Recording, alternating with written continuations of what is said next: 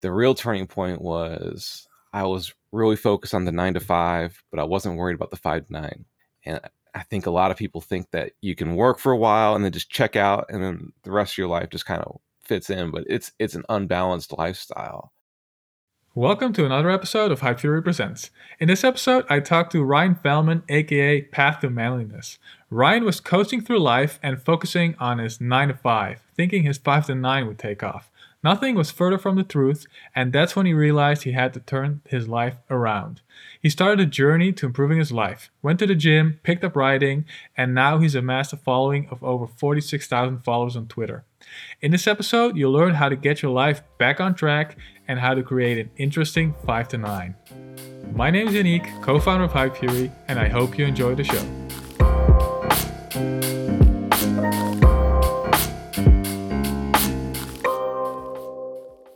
Yeah. So Ryan, tell me, how did you land up on Twitter, and how did you start, I guess, your own path to manliness? How did that happen? So it's actually been a little while now. So I joined Twitter in I think it was June of 2018 with the uh, Path to Manliness account.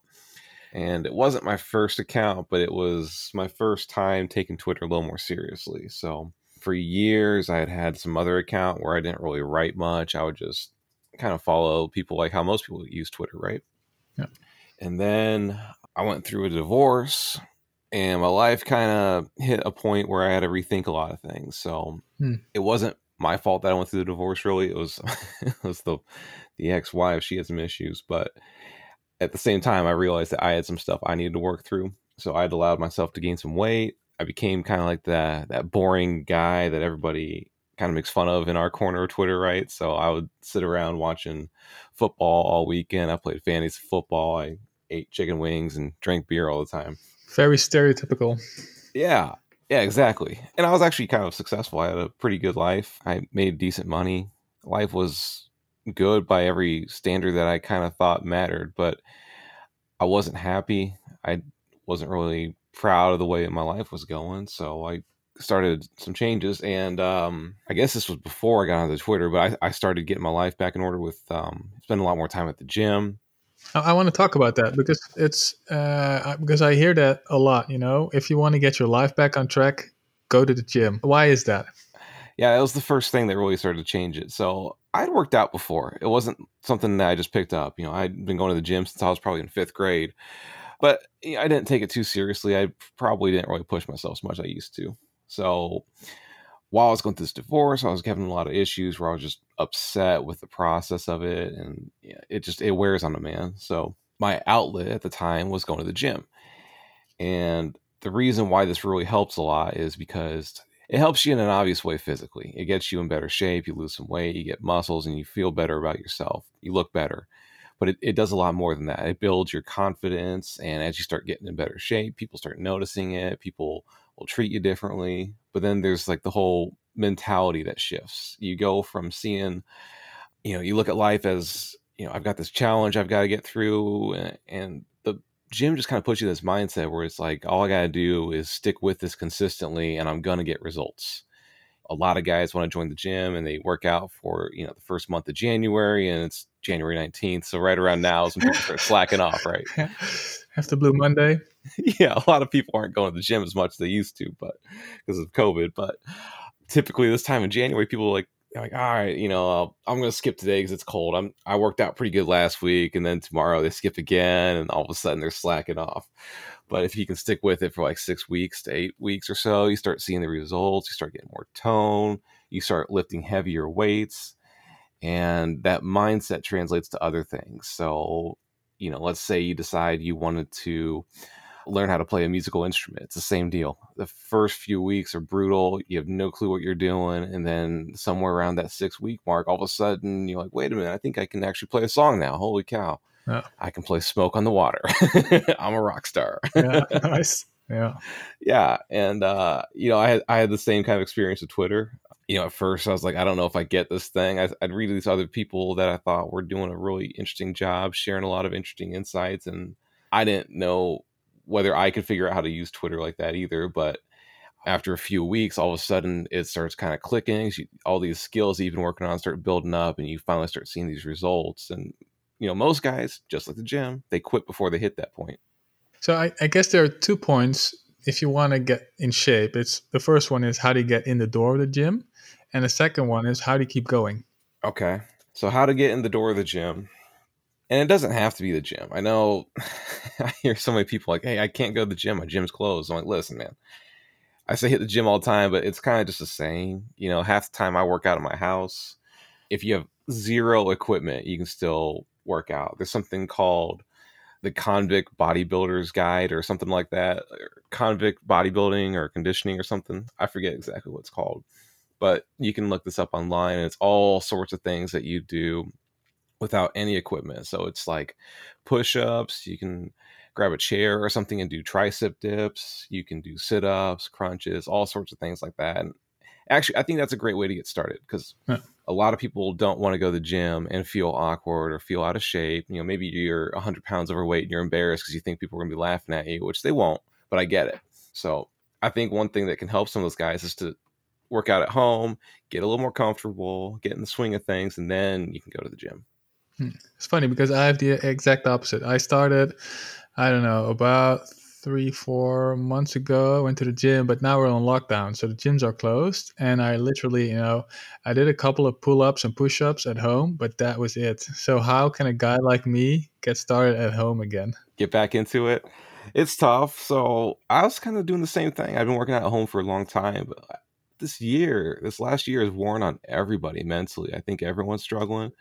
So, you know, first thing I do is just kind of forgive yourself. It's something that we're not used to yet. So if you've kind of gotten off the horse, this is the perfect time to get back on it. One thing that's helped me a lot, sometimes I'll start working out and I'll do some push ups or whatever. And then between my sets, I'll get distracted. I'll start walking around the house cleaning things, or I'll start playing on my phone for a second too long. And one thing that's been helping me lately is I've, I've been going on on YouTube and looking up different exercises on there. You know, there's like these 20 minute videos you can watch of somebody working out, and it keeps you one, it helps you if you don't know the kind of stuff to do, and two, it helps you by sticking with an actual time. So instead of taking a break that's a little too long and getting distracted, it, it keeps you on a on a fast paced workout. And you know, that could be the trick. You gotta keep that heart rate up all the time. The other thing you can use a timer on your phone. You know, and there's there's apps for that too, but where you know maybe take a, a 30 second break then you work out 30 second break and then you work out that's good one. I like that. I should do that. Cool. And so you were already uh, on twitter before your uh, path to manliness account. What triggered you again to you know create the account and share your knowledge about this? Yeah so when i was going through this divorce i was kind of becoming an emotional wreck. I was just getting frustrated with everything. I, I didn't have a proper outlet. I would work out but I couldn't work out every time I got upset because it was, it was, happening too much, right? So if I worked out in the morning and then something happened later on, I couldn't go back to the gym. Like, so my lawyer's assistant, I was talking to her and she could tell that I was getting frustrated and she gave me some some free advice. she told me to start writing in a journal. And before I get anything out, she goes, I, I know this probably doesn't sound like something that will work, but trust me, just give it a shot. A lot of men have done this and it's really helped them. And and she was right. In my head, I was thinking, like, why would I write? This sounds like something like a little girl would do. But I was, you know, dealing with something that I never really dealt with before, and I, I was willing to try it. So I bought one of the little Moleskine notebooks and I just started writing every day. So kind of like how, you know, if you're having a bad day at work or something and you want to write that angry email at that coworker, it, it became like that. So it's all that except the, yeah. yeah, right. Yeah. So, you know, instead of writing an angry email or making an angry phone call, I would just write out my thoughts on a piece of paper and I would look at it and I'd be like, wow, that's that's some angry shit. But uh getting it out there was kind of all I needed. It wasn't like I needed to send it. It just it feels good to write that email sometimes. You know, and I think that helps with a lot of people. You don't actually want to send the email; you just want to get those words out there. And you know, whether it's writing on a Microsoft Word document, putting it down on a notebook, whatever, that helps. So I went through an entire notebook quickly. I wrote through an entire notebook, and um, it got less angry as it went on because it eventually kind of just became this habit where I was writing. But I think the important thing is it wasn't good. And a lot of people ask me, like, how do you start writing? I've been writing and I don't think I'm writing very good. I don't think the words that are coming out are useful. I don't think they're helpful. Like, yeah, you're, probably right. And that's kind of the point. You're supposed to get all the bad words out first. You got to like work through your process. And um, the neat thing about that notebook is like the beginning of it's just just random chaotic thoughts. It, it, was disorganized. Then you get to the end, it's starting to flow better. It's starting to make more sense. Sometimes it was like less about just getting this anger out and more of like a process. You could see that there was actually a point that I was reaching in all these thoughts and um, structuring your mind. Yeah, and then I thought back to a lot of times in my 20s where I was frustrated with different things and I looked for answers online, uh, different things. Some of it's like, how do you, you know, make extra money online? How do you meet like the right kind of girls? Like all these questions that guys are asking in their 20s. And there's all sorts of resources, but I never found anything that was like truly perfect. Like there's plenty of great ones out there, but overall I was like really lost through a lot of my 20s and I just no one told me like the right path to go that would make me more fulfilled. And one of the things I ran into a lot was people would say, "Hey, don't worry, your life doesn't even start until you hit your 30s." Or, you know, as you get older, you'll find that you can start building your career better. And it's like the worst advice anyone can ever give you. It's such bad advice. It's like everything's going to change when you turn one year older, which is yeah. crazy. Yeah. And I think a lot of people, maybe that worked for them. You know, maybe back when like the boomers were growing up, they did just kind of pay their dues. They worked for 10 years. And then eventually, like, ah, oh, you know, I guess it's time for you to get your gold watch and uh, become a manager that's not how the world works anymore. You have to show results. You have to do something. So fortunately, I figured that out reasonably early. I started trying to build up all these skill sets. I started to get myself back in shape. The real turning point was I was really focused on the nine to five, but I wasn't worried about the five to nine. And I think a lot of people think that you can work for a while and then just check out and then the rest of your life just kind of fits in, but it's it's an unbalanced lifestyle. Yeah and I didn't realize how much going to the gym, having you know some kind of an interesting hobby, how much that stuff plays into the rest of your life. I mean, it's it's huge, and these people that spend all their energy, all their effort trying to make their careers and nothing else. I mean, they're I think those are the kind of people that are about to lose it. If they lose their job, their entire identity, or even if their job just isn't working right for them, you know, it's all they've built themselves up to. That's everything that they are and they've got nothing else going for them. And they're homeless, probably a wreck then, right? Most definitely. and so you start writing in your notebook. The start was pretty chaotic, but at the end, you really saw like there was a difference. And then when did you decide, hey, I'm going to also share this on, on Twitter? Yeah. So you know, like I said, I voiced my frustrations with like the online world. I wasn't really thinking that guys had a good outlet for or um, a good source of information and resources. So I thought it'd be kind of neat to just start writing on my own. And Path to Manliness wasn't my first website. I had something else where I kind of I didn't even intend for it to become something that people really read. I just wanted to write online, learn how the whole blogging thing works, and see how using Twitter to send traffic to the site would work. So I did that and the first two days, no big deal. Like three people read it or whatever.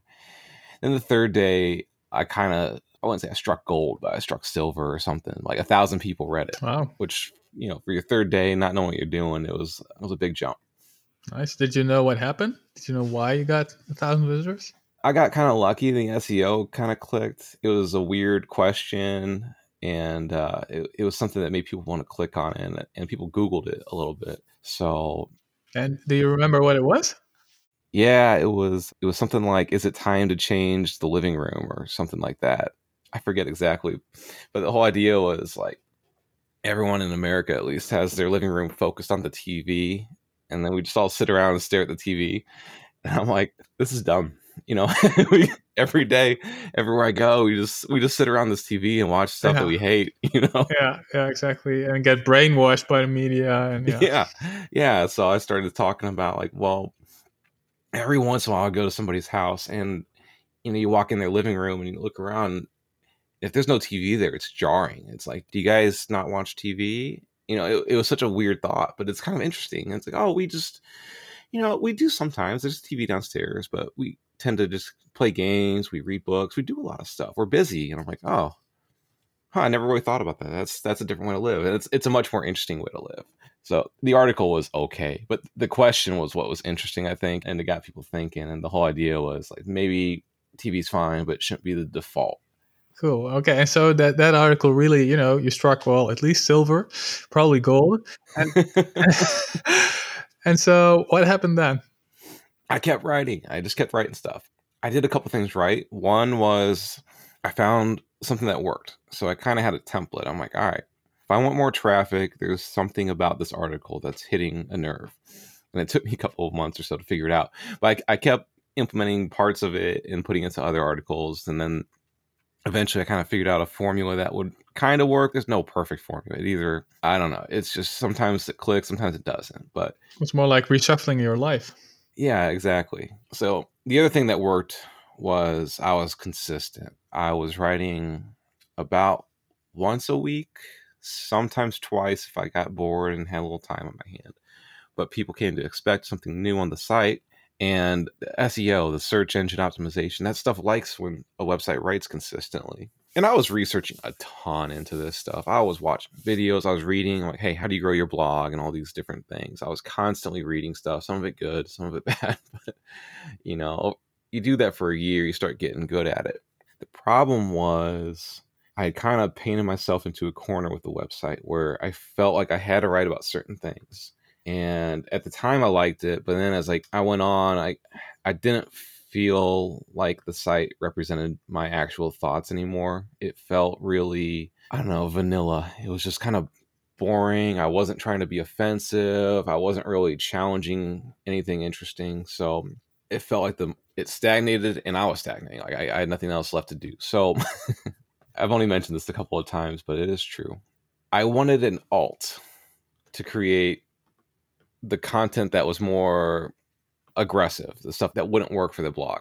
Anything that I thought was too um, offensive or challenging or just whatever didn't fit. And I wanted something that had a decent name. So I actually put some thought into it and I came up with Path to Manliness.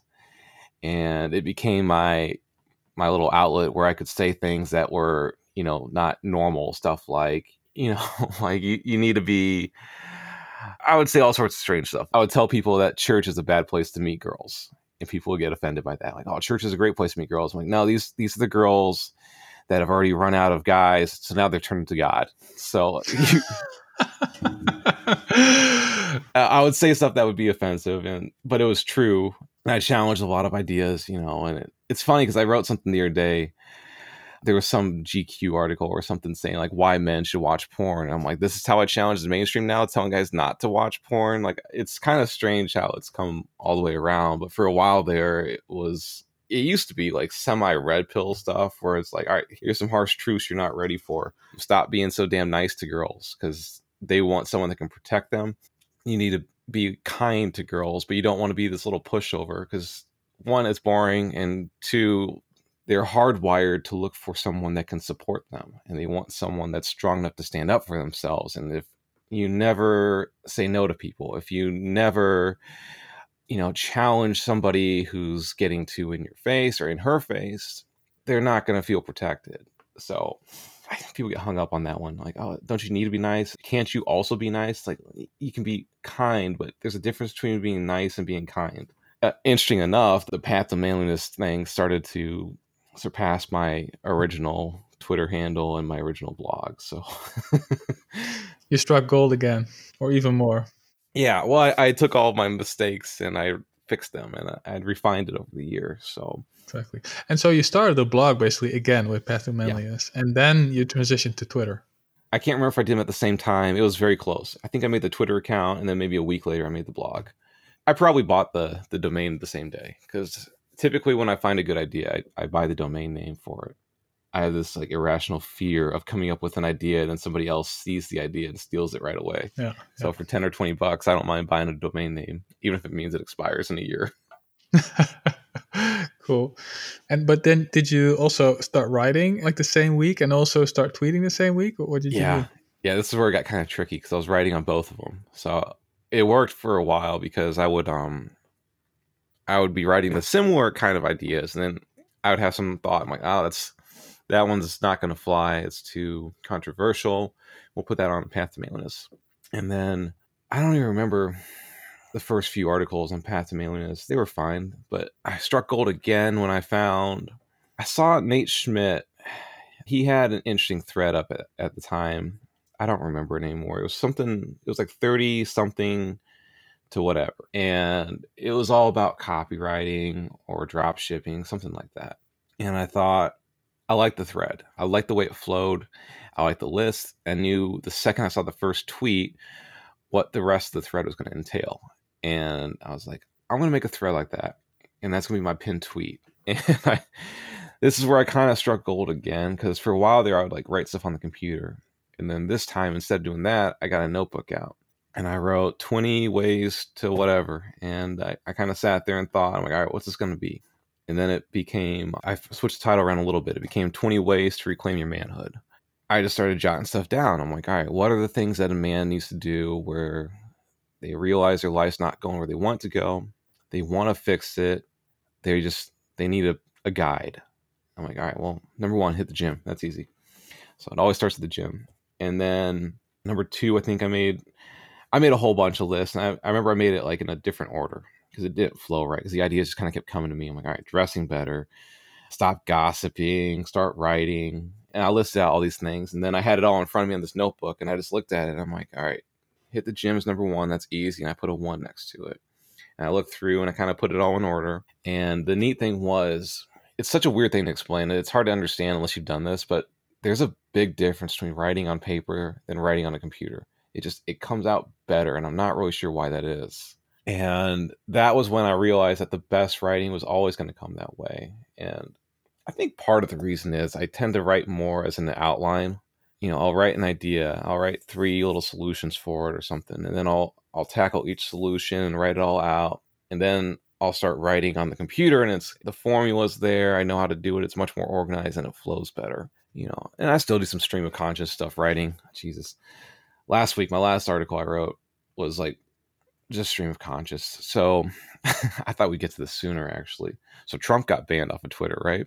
And instead of reacting like a lot of people did, I kind of just sat on it and thought about it. You wrote about about that guy that automatically posted a reply uh, yeah. to Trump's account, and now he doesn't know what to do. Yeah, so there, my there life's a, over.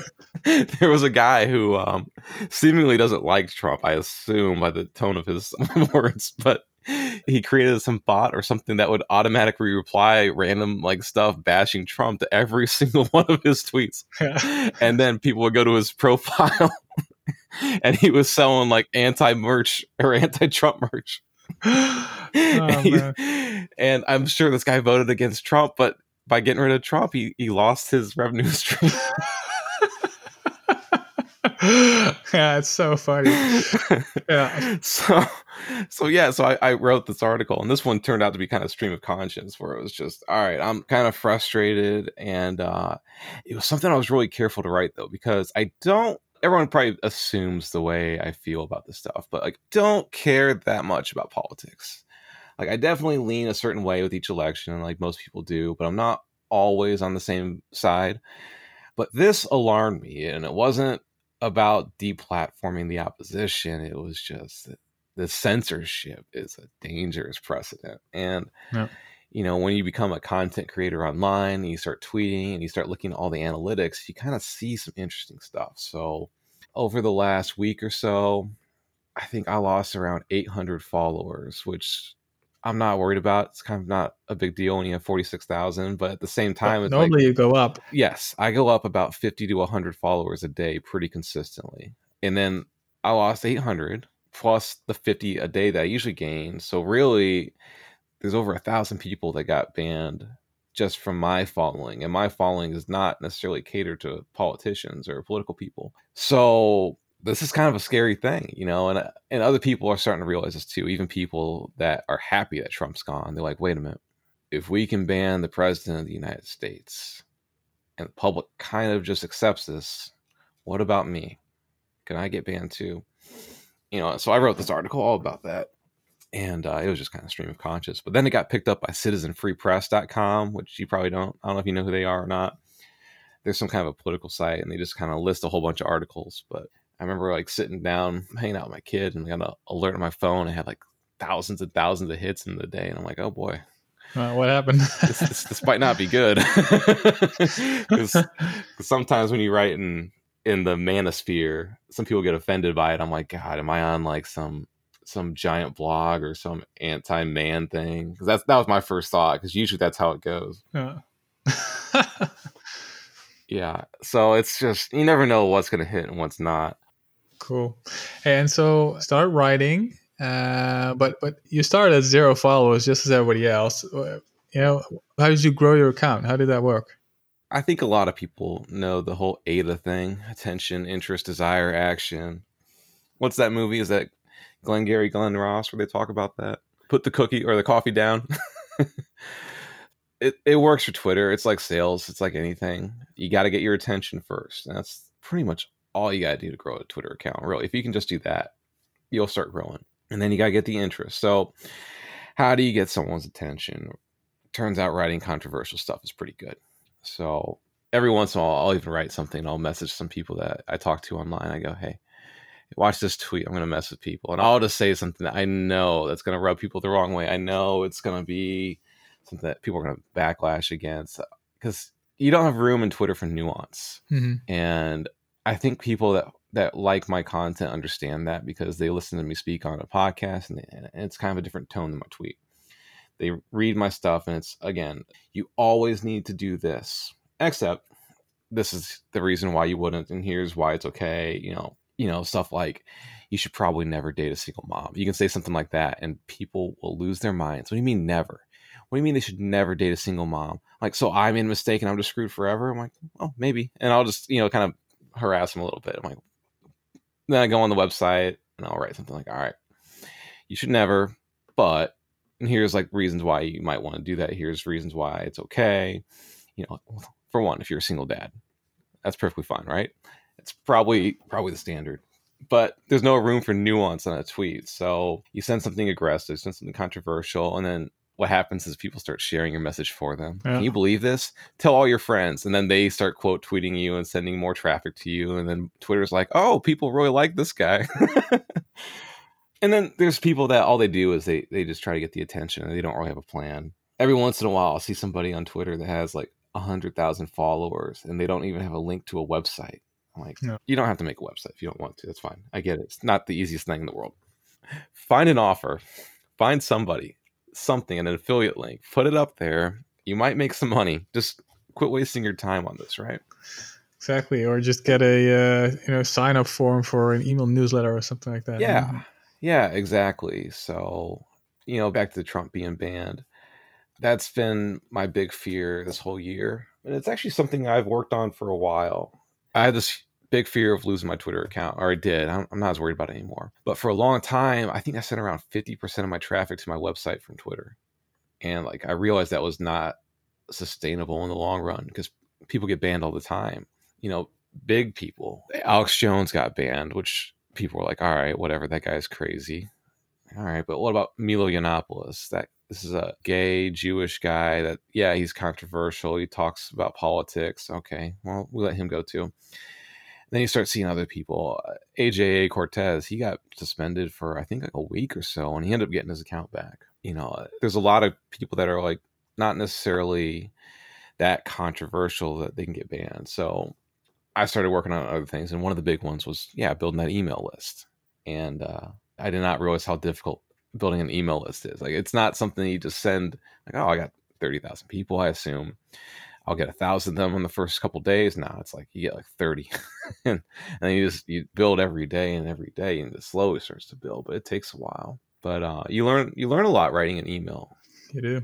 I want to go back to your Twitter account a, a little bit more. So you start with zero followers, but you know, on the one hand, yeah, you can tweet controversial stuff and that works. But if you have zero followers or a really low amount of followers, that still doesn't give you a lot of traction. How did you get your first couple of hundred to thousand followers? How did that go? My first day, I sent a few tweets.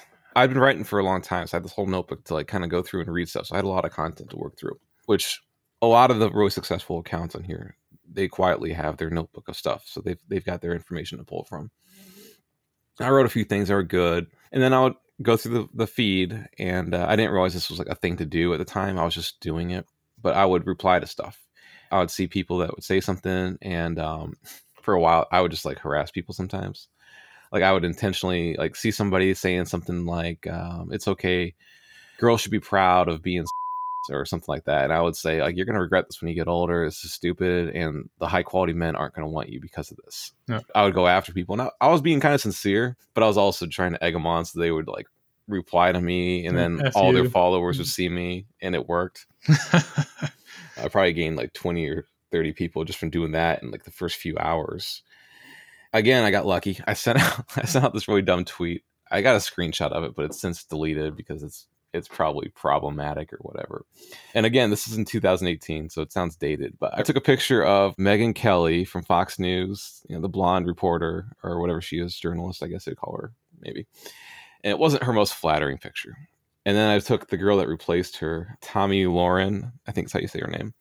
And if you look at them together, it's like, oh my god, they traded in the older girl that's like kind of hitting the wall or whatever for the younger version of her because they look a lot alike. They're both young, skinny, blonde, and they both worked for Fox News. So they they replaced Megyn Kelly and put in Tomi Lahren. So I said Tomi Lahren replacing Megyn Kelly is just proof that men want a young, attractive girl who's in shape that smiles more.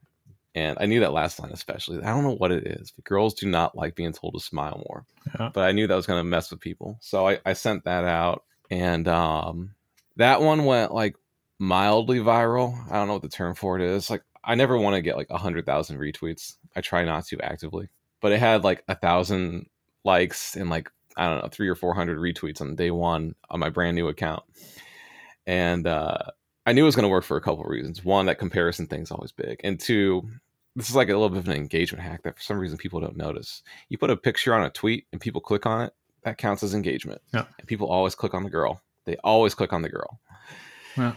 So that tweet was the first tweet where I had to like mute my phone because uh, I did one of those just, uh, you know, I grabbed my phone, I tweeted it out, and I just dropped it and went about my day. And uh, I was either going to the grocery store or the gym or something. I remember driving and like my music kept getting interrupted by the dinging on Twitter. I'm like, what is going on? But I was driving, so I couldn't really look. And then finally I get there and I'm like, this kind of got popular. And that got me like my first 150 followers just on the first day. From then on, you can build. You got to have like a decent chunk. But yeah, you, I kind of didn't answer your question just because of the way it worked for me. But the way to get from zero to 100 is probably the hardest part of Twitter. So, one, see if you know people in real life. If you're okay with them reading your stuff, I think that's a great way to get people to follow you. They probably won't, though, but you might get some. And then look around for other people that you find interesting and start following them. If you're lucky, some of them are the kind of people that might follow you back.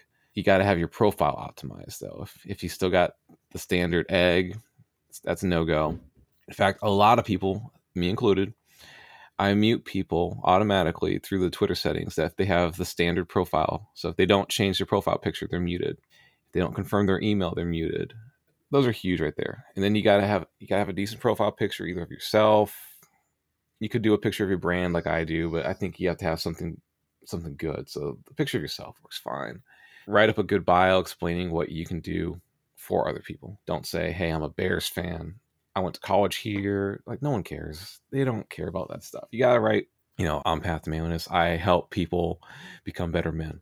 I've got something in there that's like uh, when the barbarians are at the gate, suddenly masculinity is not so toxic. You know, it's it's interesting. Kind of explains what I believe in, and people get Yeah. that. Yeah. And then from then on, you're gonna have to play the reply game for a little while. So I tell guys to keep tweeting though, like you have an audience, because the reply game works to get people. That's the attention part. It brings them to your account, and if you never tweet, they're not gonna follow you. There's no reason to. You gotta send out a few tweets, even though no one's gonna read them. They'll read them later, and then get people's attention by replying to other tweets that are doing well. And a lot of guys, they look at this as such a weird approach. They'll um they kind of do it in this weird like robotic chore where they'll see somebody tweet something and they just kind of reword it goofy and it's like the same thing and it's not creative. People used to use Twitter to like interact where somebody would say something you're like, oh, that's interesting.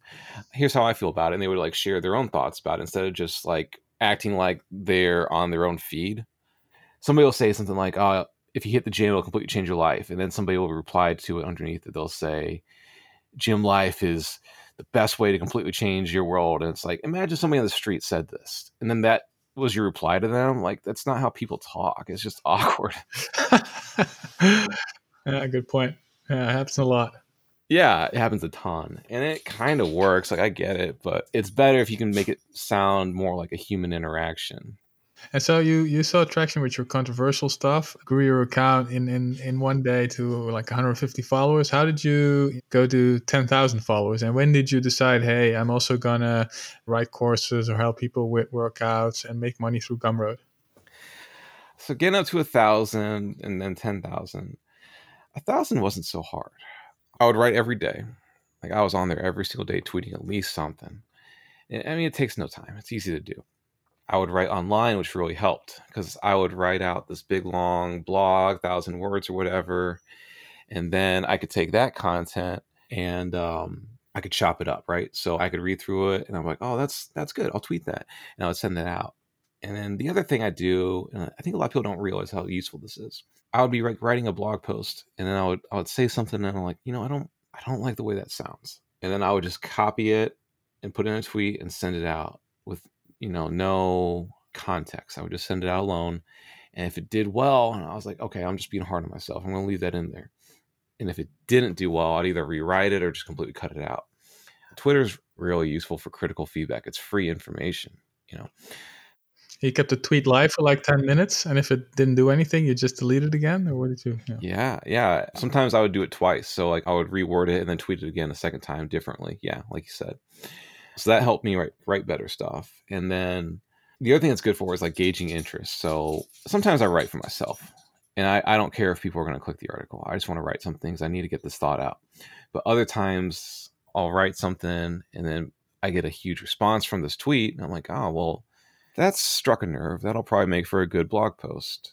So I would write out these tweets and it would kind of help me write better because it was instant feedback. And that was the hardest part of writing for a while because there was times where I was writing something and I'm like, I don't know if this is any good. I don't know if I'm wasting my time. So I kind of created this formula where I would write out these tweets. I had these ideas, and I would pick the good ones, and then I would turn it into an email, and I would email a few times throughout the week. Then I would take my most popular email based on the click rate or open rate, and I would turn that into a blog post. I don't always do that, but it's it's a great time saving technique because otherwise you're going to write probably 80% of your blog posts for people that just don't want to read it. And the other advantage of having a big Twitter account is you get a lot of people DMing you stuff and like it really tells you what people want to read because they, they ask you these questions like, hey, I'm having trouble with this, I'm having trouble with that. And, uh, the short answer is most people want relationship with uh, girl questions answered. Interesting. And so, and when did you transition to you know the money making part? You know, the first was just you know getting people to read your stuff, getting people to follow you. Yeah, that was that was interesting. So I don't remember when I started. I want to say I was over ten thousand followers. I'm pretty sure I was, and I was seeing these people doing these Gumroad things, and I didn't get it at first. I remember seeing a lot of these when I was younger, not necessarily Gumroad, but you know, I'd be reading somebody's blog, and then like they'd have a book or whatever, and I'm like, oh, he's just got some stupid book for people just to con them out of their money, and I had this like weird negative like way of looking at it for some reason. I was like, you know what? I want to know what the big deal is. I want to know what this is all about. So I, I bought a couple, and uh, pretty early on, I bought a Twitter guide by I think it was Western Mastery, and uh, it's a good guide. It's a little old, but it had a lot of good advice, and it helped me figure out the game. It kind of taught me like certain things that worked, certain things that didn't, and I was like, huh. I always thought these things were kind of scams. I thought they would just be like some guy that doesn't know how to write, but this is good advice. So then I bought another one and then I started getting a little salty. I was like, these guys are making all this money off these Gumroad things. I, I couldn't believe it. I'm like, how much money are they really making? And I'm like, this is dumb. Why am I getting upset about it? And um, I started working on this Twitter guide. I was like, all right, well, I like this guide, but I thought that maybe some things have changed since he wrote it. So I could write something new. You know, a lot of things changed. Like when Trump came to Twitter, a bigger audience came here, and then the 280 character made the game a lot different. So Twitter went from being this thing where you just sent links to your articles to being like you can write out full flesh thoughts. So I tried and put together this guide and I don't sell it anymore because I, I hated it. Because after a year, you look at it and it's like, this is so wrong here. I could have fixed this better. I could have done this better. And, you know, like nobody really complains about it, but you do. So then I, I wrote a second guide that replaced it called Tweet for Cash. And uh, I'm pretty good at writing books. I'm not great at promoting them. So I probably don't make as much money as other people do. But I was shocked at how much money starts rolling in and it's it's definitely hit or miss where some stuff works some stuff doesn't and then some days you can sell a bunch some days you can't but it's a neat way to to kind of I don't know, earn enough money to make sure that it's worth your time to be on here, right? Because otherwise, you're just wasting time if you're not making some money on Twitter. Oh, exactly. And how did you transition to your group? You know, you, you started selling the product, and then now you have a a, a gladiator, yeah, tribe.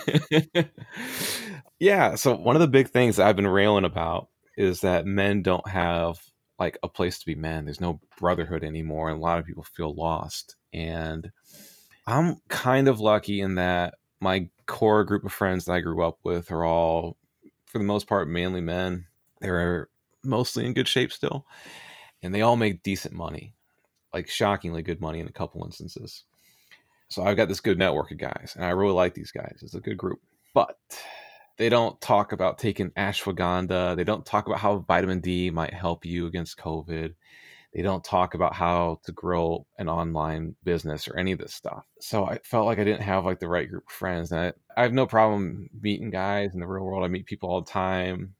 But for most of my 20s, I was constantly meeting guys at bars, guys that wanted to drink, guys that want to watch football, guys that want to play fantasy football. And i like, I wanted more. Spartan Tribe was my solution to this. Like, hey, look, all of your friends, the deadbeats, the guys that are fat, they're talking about sports, they're upset about politics do you want to talk about more interesting things? Do you want a better resource for if you have the question about how do I do this? How do I, yeah. you know, do th- this is your network of, and the neat thing about writing online is instead of having to go out and find these people, they find you because they're attracted to your ideas to begin with. How did you um, get them on board? So they came to you, but they still had to make the That's purchase. That's the hard part, right? So you can't you can't sell a guide and have like one person join, right? So the first thing I did was I wrote out an email talking about my idea. And nobody believes the idea at first. Every time you do something like this, people are they're always questioning it. So I wrote out this idea. I'm like, hey, I'm going to start a group chat for men that are looking for something better. And I, I explained like, hey, you want a group of more like-minded men, highly motivated men, guys that are actually busting their ass, like getting in shape, doing all this stuff, right? Here's your chance. And for today only, I'm going to let people join for free. And I set out this link on the email and I think I capped it. I don't know what I capped it at. It might have been a hundred and it actually filled out pretty quickly. So we had our group and then that was kind of my testing ground. I'm like, all right, let's see how this actually works. Let's see how these people talk. And then with anything, when you, when you let there be no barrier to entry, when it's free, there's always some people that just don't work out for whatever reason. So and that was my plan. I didn't mind that. I just wanted to have like a decent core group at first. So I let it be free for a while. And while I was trying to build like a more structured approach, I just kind of let people talk. I would talk to them, we'd interact, and I would just go through the list every once in a while. I'm like, all right, this person joined, he hasn't been on in over a month, deleted. And I would just went through and deleted a few people that way, you know, because those are guys like they'll, they'll click anything if it's free, but they're not really interested. And then there's a couple other troublemakers, you know, guys that are a little too trollish, aggressive, just harassing people. Like, all right, you guys aren't a good fit. You're out. Another guy was like constantly asking for advice, never implemented a single thing that was ever given to him. I'm like, all right, this guy's wasting everyone's time every single day. Either he just wants attention or he's trying to actually like set, yep, time to go. Doesn't matter. So got rid of him. And, uh, you know, we had a decent group then, and it, it got down lower. I think it was like more like 60 people by then. So then I relaunched it. I'm like, all right, hey, I've got this group. This thing works. We've got a group of guys. We can all talk like men. No one's harassing each other. No one's afraid of getting canceled. You can be anonymous in there if you want to, even. And we're going to start a more structured process now. So, like this month was dry January. We're together for 30 days. We're not drinking. You know, this it's not mandatory. There's a few guys and they're like, ah, you know, I don't really have a drinking problem. I just drink a glass of whiskey every once in a while. It's like, all right, that's fine. But the challenge is there if you want it, you know. And then next month we're going to do a new challenge. I'm not sure what it's going to be yet. I've gone back and forth. Either it's going to be writing a page a day, or doing like 100 push-ups a day. So I'm not sure which one I want to do. Every month it's going to be something different and it's going to be a way for men to challenge each other, to have their brotherhood and and like the important thing is there's accountability, you know, hey, have you guys been doing this? Have you done this day? Have you guys fallen off the wagon? Have you been drinking? And if you did, that's okay. And then the neat thing will be like at the end of the month, you can kind of reflect on this. Like, what did you learn from all this? You know, did you see anything interesting that happened when you don't drink? I don't drink too much, but there's definitely a period from like usually fall till around now where I, I start drinking a little bit more. And then by Christmas, like I'm starting to put on a little bit extra weight and I'm noticing it's become like a, a little bit of a go to habit. So this month I've lost like nine pounds from not drinking. But especially when you're in your 30s, that drinking can throw your whole day off the next day, even if you're not hungover. Like you're not going to wake up and go running. So if you don't drink, you wake up the next day way more motivated to work out. What are the key uh, things to getting back uh, in shape as a guy? You know, both physically and mentally. Yeah, a lot of it's mindset. Sometimes people make fun of my books because it's like I, this this is a lot of just like mindset talk. I'm like, I know, but like you gotta get that mindset right first. If you don't look at your life the right way, you're not motivated. You gotta wake up and think of yourself as a warrior. And it's like, oh, we're not actually warriors. You know, real warriors are over there. I'm like, I know, I know, I know. They're the real warriors. Okay, I'm not stealing valor or anything like that. I'm not in the Marines. My point is, just attack the day. You need to treat it like you're at war because you are. You're at war with yourself and there's a lot of stuff out there that's trying to sabotage you and i think people downplay this but if you turn on the tv you know and you watch some sitcom the guy is always this like goofy inept guy and the wife does everything and it's like the psychological warfare where it's making men feel like they're not supposed to be strong and assertive. There's the gillette commercial that people made fun of where they're like bashing oh boys will be boys and harassing masculinity but you know the whole i don't like to use this term too much but the whole idea of toxic masculinity gets blamed on the wrong people. It's not the strong chads that are working out all the time that are really toxically masculine. It's the weak little pencil neck guys that feel like they're not strong enough and they have to lash out against other things. Those are the guys that are actually toxic. They're the guys that will join a feminist group just because it gets them around women. They act like they're sensitive, but really they're just trying to get laid. The strong Chad guy is like, listen, I know what I'm trying to do. I'm trying to get stronger, all right? And the girls just kind of calm. You don't have to worry so much about it. They don't need an infiltrated group and fake emotions to meet a girl. Yeah, that's a good point. What else is there? Getting in shape is huge. It changes everything in your life. And then the writing's big because it gets you more organized. You know, every day I started doing this habit a while ago where I would write down three things I did during the day. And the power of that is let's say you spend all day playing World of Warcraft and you're eating Cheetos and drinking Mountain Dew or whatever, which I don't know if anybody does those things anymore because I don't really play games as much. So, anyway, at the end of the day, you look out in your journal and you write, okay, played World of Warcraft and I ate Cheetos, drank Mountain Dew. Okay, that's fine. And then if you do it again the next day, you write it down like all right i played world of warcraft. And all of a sudden you look through your journal like oh this is this is a sad story. All right tomorrow i'm to go for a walk. And it, it motivates you because it holds you accountable for what your actions are and it's like all right throughout the day you start thinking like what am i to do that's actually interesting? What am i to do that's actually moving me forward? How do i make sure i'm on the right path? You know so people tell me all the time, like, I don't know how to start writing. I don't know what to do. I'm like, listen, I'm not asking you to write a short story. I'm not going to grade it. I don't even care about your grammar or spelling. Write down three things. What did you do today? How did it make you feel? And the neat thing is, most people won't write down three things. They'll write down something and then they'll start writing about that. And like, oh, I went to the gym today. Saw a cute girl.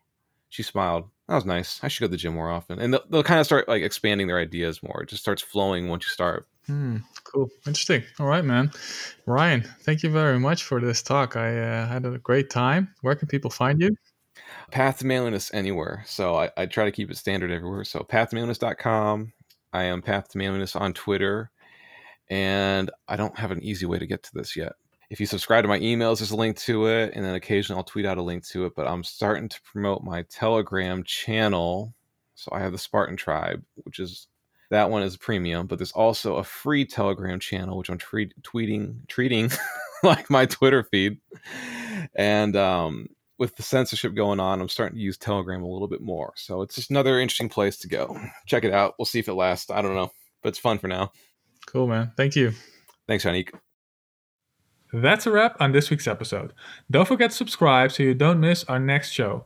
If you enjoyed this one, please leave us an iTunes review and give us a shout out on Twitter with your favorite part of this episode. See you again next week.